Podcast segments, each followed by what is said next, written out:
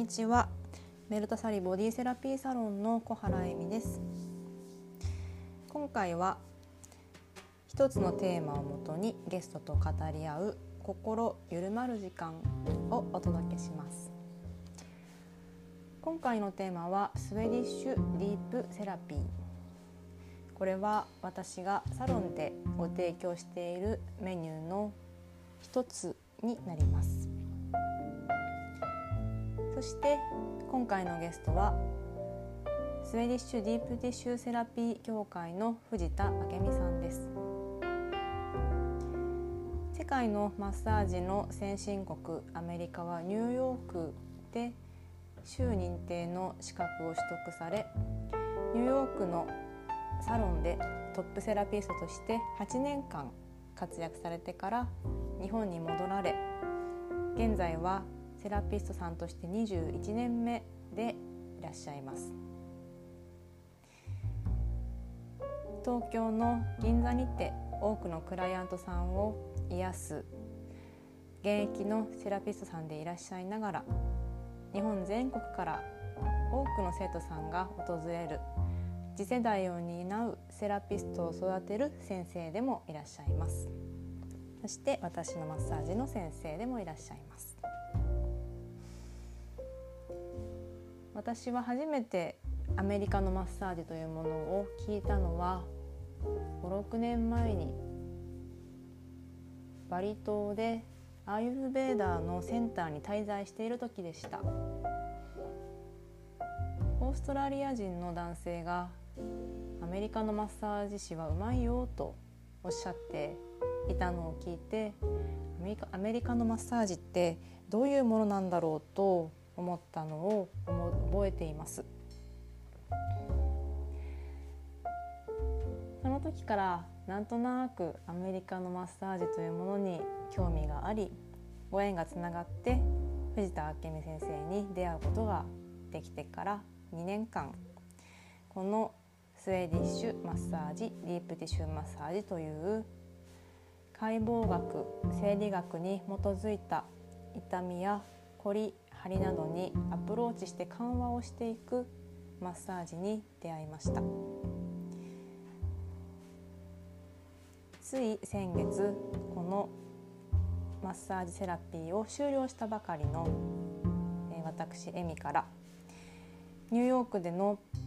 マッサージ事情そしてニューヨーカーがどのようにこのスウェディッシュディープセラピーを活用されているのかということなどたくさん気になることがありますのでその辺を聞いてみたいと思っております。とても楽しい先生ですので私がすごくこう笑っていたりとかあの笑いをこらえてちょっと静かになっていたりするところがありますが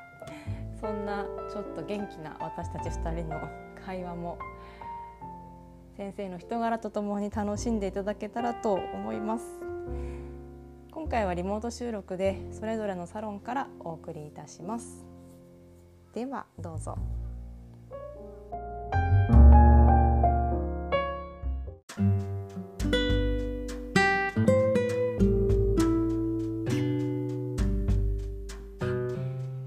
本日はゆるトークとしてえー、私のマッサージ先生でいらっしゃいます藤田明美先生をお招きしております。はい。明美さんよろしくお願いいたします。よろしくお願いします。はい。えーと私のマッサージの、えーと、スウェディッシュディープ、えー、セラピーっていうのがあるんですけどもそのマッサージを教えてくださったのがこの明美先生です。えっ、ー、と、はい、明美さん簡単に自己紹介をお願いいたします。はい、はじめまして皆さん、えっとマッサージセラピストの藤田明美と申します。えっ、ー、と私は銀座に、えーボディセラピーニューヨークフローというサロンと、えー、スディッシュマッサージとあのディープティッシュセラピーを教えています、えー、フローボディセラピースクールというものを、えー、やっております、えー、こちらの方が一般社団法人スウェディッシュディープティッシュセラピー協会という協会になっておりまして、えー、その協会の、えー、協会理事をしております。はい。ありがとうございます。てな感じ。はい。あとまあ瞑想をねあの指導している瞑想者でもあります。よろしくお願いします。よろしくお願いします。はい。あのマッサージも本当に気持ちいいんですけど、瞑想のあのしご指導もすごく素晴らしくて、あの、ねはい、とても気持ちいい瞑想に誘っていただいたことがあります。ね去年のあのコロナでねあの二人ともあの自粛してた時にずっとなんかねあのクラスを受けてもらっててはい。結構私もやりながらすごくいいクラスができてうんあのいい経験ができました。いやー本当ありがとうございました。まあ、こちらこそ話いろいろ聞きたいこともあるんですけど、今日はこのはいスウェーディッシュディープセラピーに関してちょっとお話を聞きたいと思いますので、はいよろしくお願いします。えー、と改めてこのね横文字たくさんのスウェーディッシュ ディープセラピーってなんだろうって思ってる方いっぱいいらっしゃるかと思うんですけども、はいえー、とこれは、えーどんなマッサージなんでしょうか？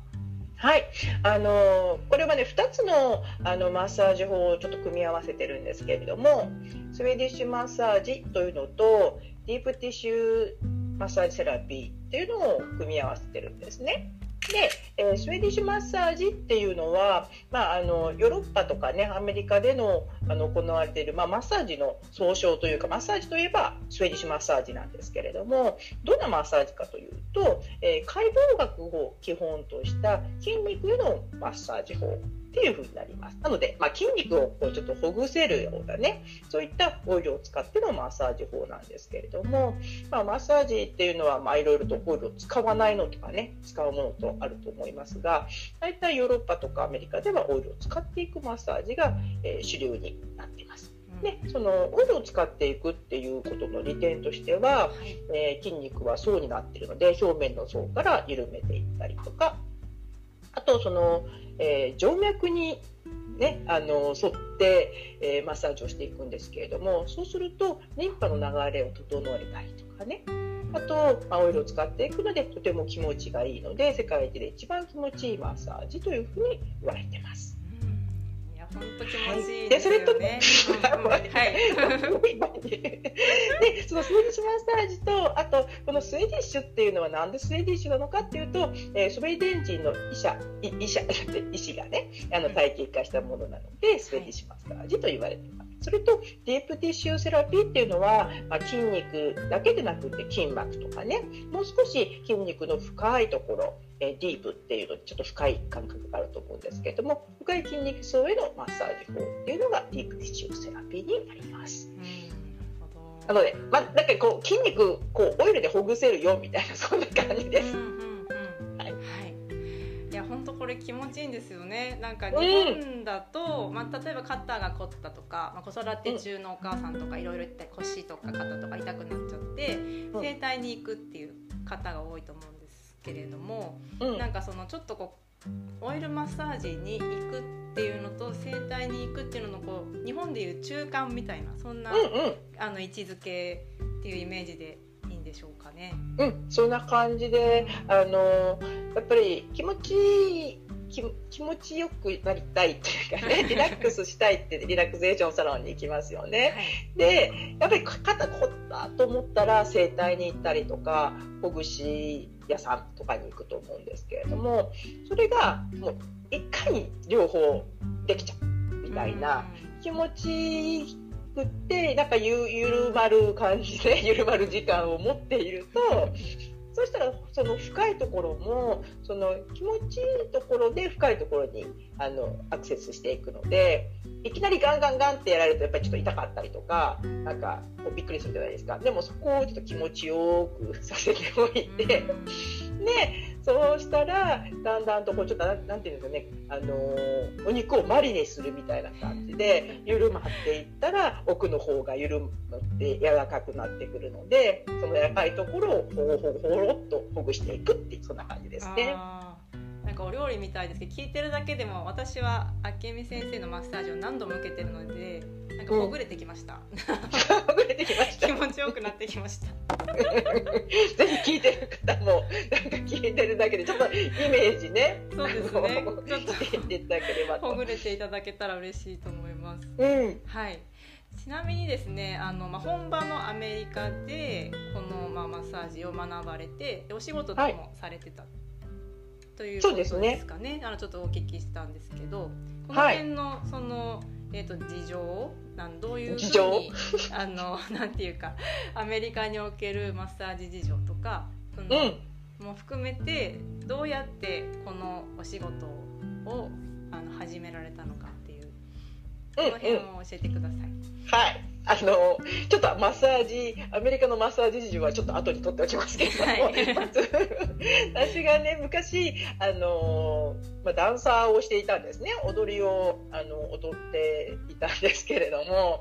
でそこであのずっとちょっと腰痛もあったりとかしてでも、まあ、ダンサーってどこが悪くっても毎日ちゃんと踊ってパフォーマンスしていかなければいけなかったのででそれで腰をまあ痛めて長い間立ってたんですけれどももうこのまま行くともしかしてなんか普通に生活が大変になるんじゃないかなっていうぐらいあの腰が痛くなってで、まあ、それそのプラスそこに衣装を着なきゃいけなくてあのひどい時はちょっと腰に20キロぐらいのあの電気とバッテリーをつけながらね 踊っていたんですけど、はい、もうこれやってると大変だなと思ったのと、まあ、年齢的にも、うん、やっぱりこれはちょっとずっと続けていくのって本当に難しい世界だなと思ってで、まあ、ちょっとここここはもうこれ以上もう腰の痛みもすごくあの辛くなってきてそれが膝になってって膝も痛くなって今度は足首が痛くなってみたいな感じで、もう多分あのダンサーやってる方多いと思うんですがもう体ボロボロみたいな感じだったのででそれで次何ができるかなって思ってで、うん、と他に、ね、ずっとダンスを踊ってきたりとかその3つでバレエを始めたのでその頃からダンスのない生活っていうのがあまりなかったりとかしてたので次の仕事って何だろうと思ってでアメリカに次の仕事をのヒントを探しに行ったんですね。すごいですね。ヒントを探しに飛んだんですね。飛びました。アメリカに。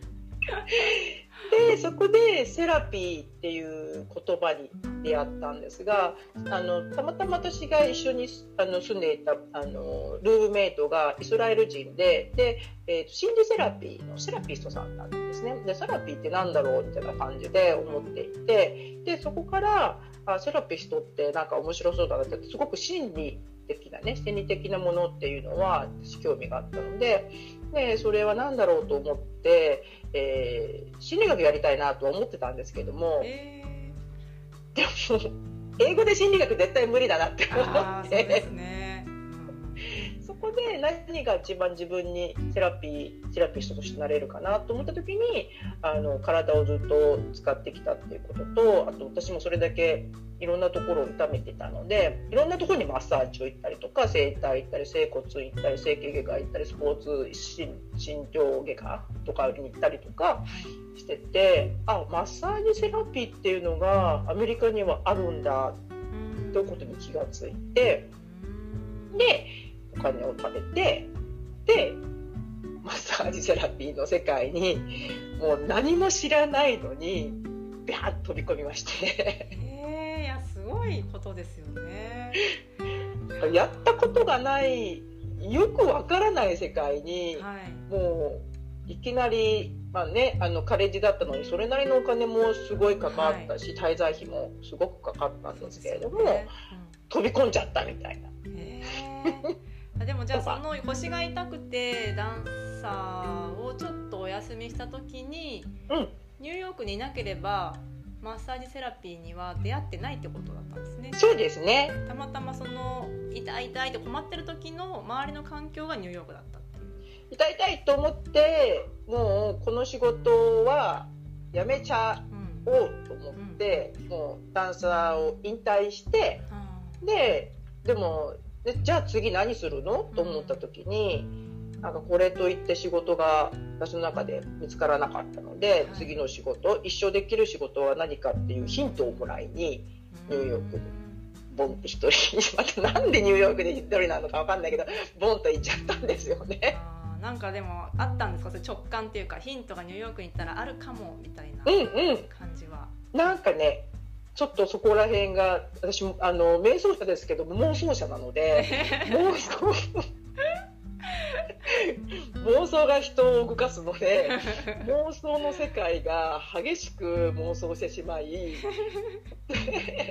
アメリカじゃんみたいな感じでアメリカに行きました。へえいやーでもなんかそのピンとくるって、まあ、思い込みとか妄想とか、まあ、自分の中ではまあそんな感じにも言えますけどでもまあひらめきといえばひらめきですもんね、うん。その人にしかない。なんかうん、うん。へなのでなんだから私すごく怖がりなんですけれどもえはい。でも怖がりすぎて飛び込んじゃうみたいな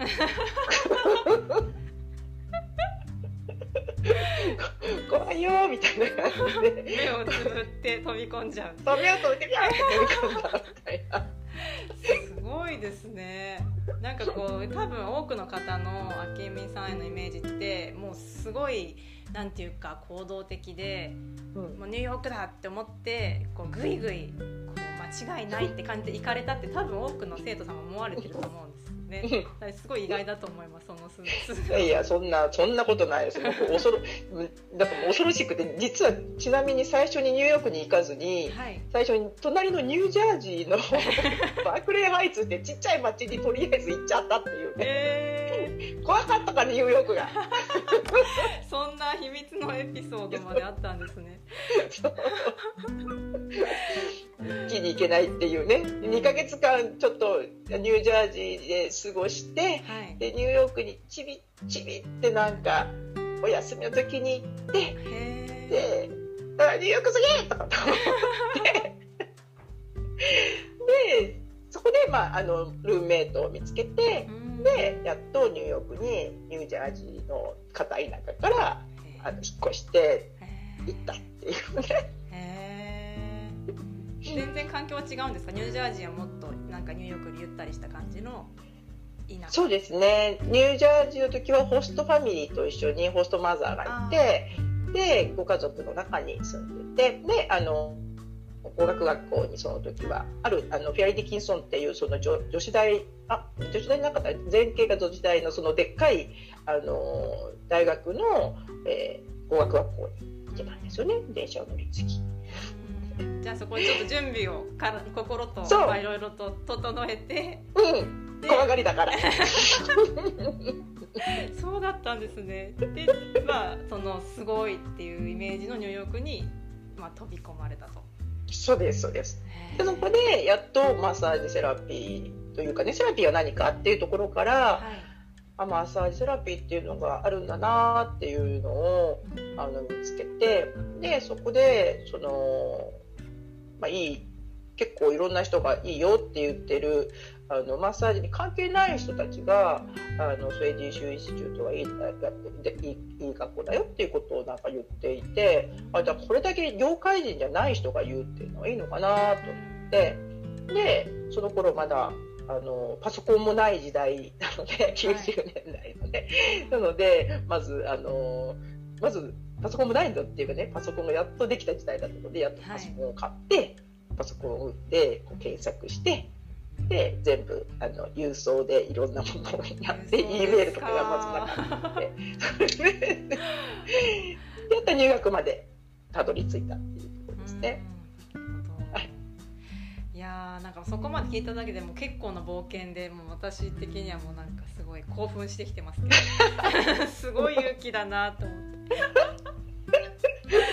やーそれでそのニューヨークで、えっと大学は 4, 4年とかですか、大学はね2年あ間。なんですねカレッジはい。うんでも結構その大学生って結構お休みがすごく長くあるじゃないですか。あーはい。あのアメリカの大学ってすごくお休みが長くて1ヶ月2ヶ月とかってあるんですけれどもそのお休みがもう本当に1週間とか一番長いお休みで2週間しかなかったので日本のその夏休みよりも全然短くてだからその2年間でもう相当あの詰め込まれたっていう感じですね。一般教養がなく専門だけを詰め込んだっていうそんな感じですね。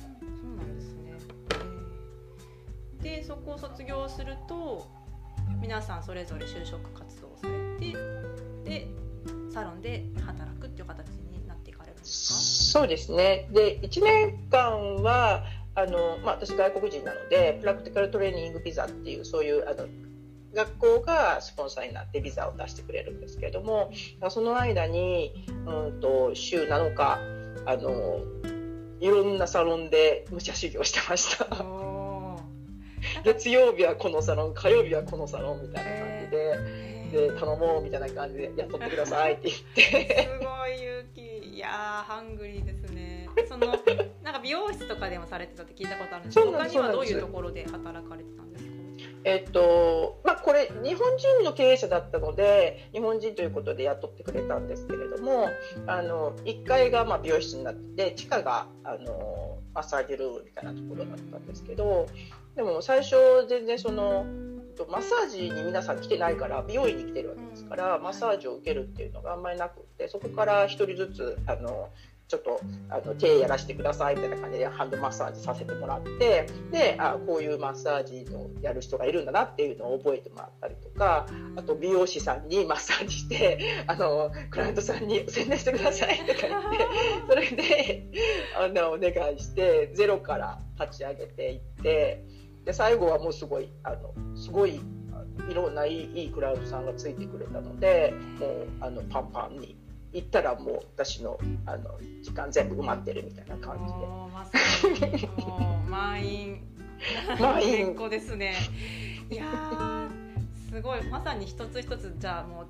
仕事を掴んでいかれたっていう感じなんですね。うんうん、うん、なんか一生懸命だったので、はい、なんかその。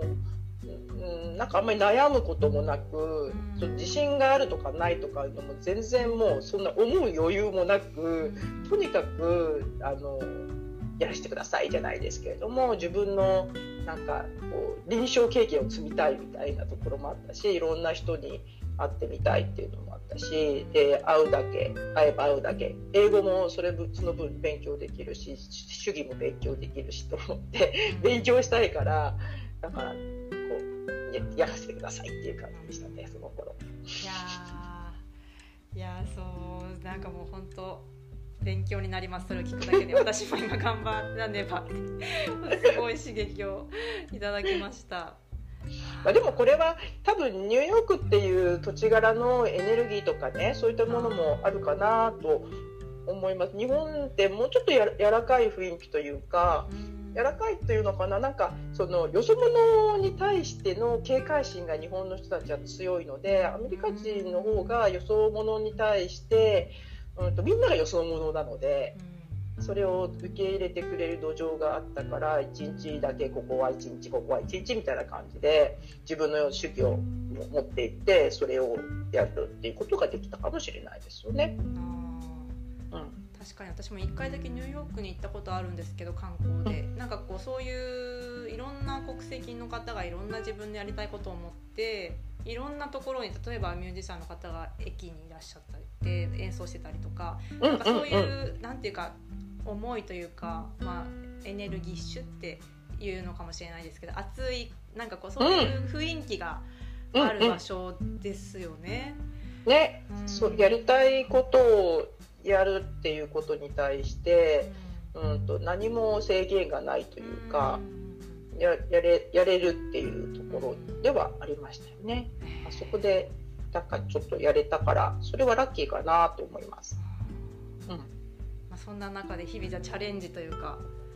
あのそんな毎日ですね。すごい。なんかこの時に例えばなんかちょっと大変だったなとかってことってアメリカならではのセラピストとして大変だったことってありますか？うんとまあ大変という、まあ、あの全体的に大変だったことはやっぱりクライアントさんの症状がまあまあ重い人というと変なんだけれども今ってリラックスをするのがオイルマッサージのイメージがあるので、まあ、リラックスとか、まあ、ちょっとこれをほぐしにっていう感じだったんですけどその頃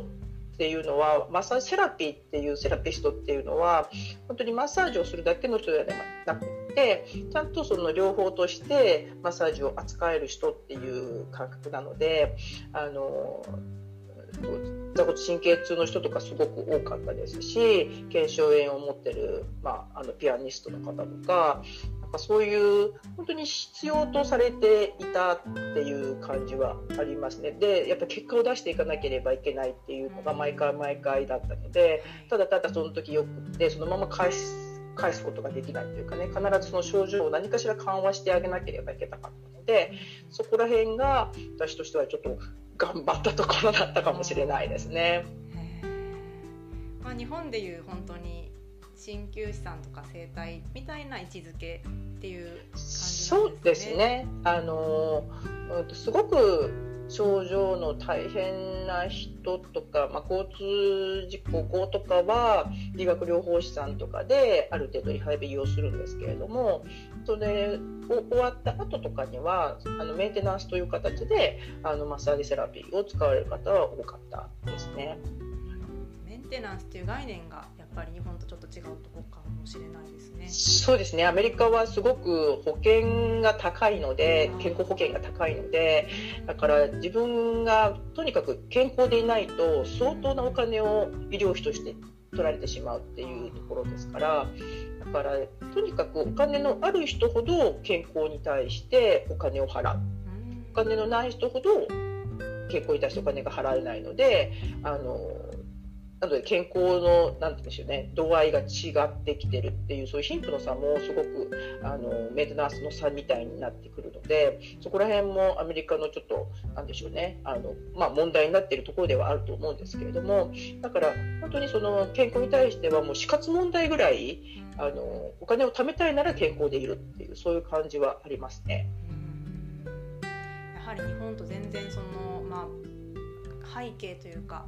事情が違って、うん、本当にこう、うん、まさに本物の技術が求められるっていうそういう、まあ、場所っていうことなんですね。ですね、うん、だからマッサージセラピストはすごい儲かるよっていうのを一番最初大学に入るあの最初のなんかあの説明会で言われて「えー、みたいな「こんなこと言うの?」みたいな感じだったんですけど確かにあのすごくその、まあ、チップ性もあったりもしますし、はい、腕が良ければあの儲かる職業っていうふうに、ん、あの位置づけるっていうことはできたかと思います。よ。うん、うん。いやなんか私も日本で育って日本でエステとか整体とかを知っていてで、まあ、旅行に行ったなんか東南アジアの先でそういうスパ文化っていうのを欧米から入ってきて知ったんですけれど、うん、でそこからあの、まあ、癒しのものとしてマッサージに出会って、うん、で明美さん出会ってからそのあ癒しだけじゃなくてそれ以上の治療というか、まあ、その緩和までっていう深いものがあるんだなってことを教えていただいたんですけど、うん、まあ、やっぱりその辺が全然もう本当に目的が違うっていうことはやっぱ今聞いていてすごく納得しました。そうですね、うん、ただもうすっごいしょあの症状の重い人に関しては病院行ってくださいっていうことになるんですけれども、うん、あのそこの、うんと、位置づけがちょっと、まあ、難しいかもしれないですね。うん、そうなんですね、うん、はい、まだまだこのアメリカのあの時代のセラピストさん現役時代、まあ、今も現役ではいらっしゃるんですけど、うんうん、あのトップセラピストさん時代のお話やちょっと引き続きあの後半でですね、はい、お聞きしていきたいと思いますので、はい、あの一旦ここで前半はひとまずあのちょっとお知らせを入れてあのまた次回のつなぎたいと思います。はい、はい、じゃあえっ、ー、と今回ですね、えー、明美先生からお知らせが一つあるんですよね。はい。はい。え先ほどもちょっとねあのご紹介させていただいたんですけれども、はい、えー、オンライン講座をあの始めております。スウェーディッシュディープティッシュじゃない。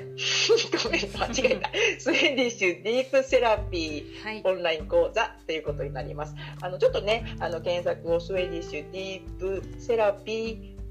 オンライン講座で調べていただくと多分私のあのアメブロの方に飛ぶと思いますのでそちらの方からちょっと内容をね見ていただければなと思います。はい。あのすごくあの私もまだ拝見してないんですけど楽しみなあの、はい、盛りだくさんな講座ということをお聞きしてますので、はい、はい、あのそれを見ていただくと、はい、えみちゃんちゃんと登場しておりますので。ぜひ。皆さん、はい、どこに私がいるかも開けていただけばすぐわかります。え、開けてください。はい。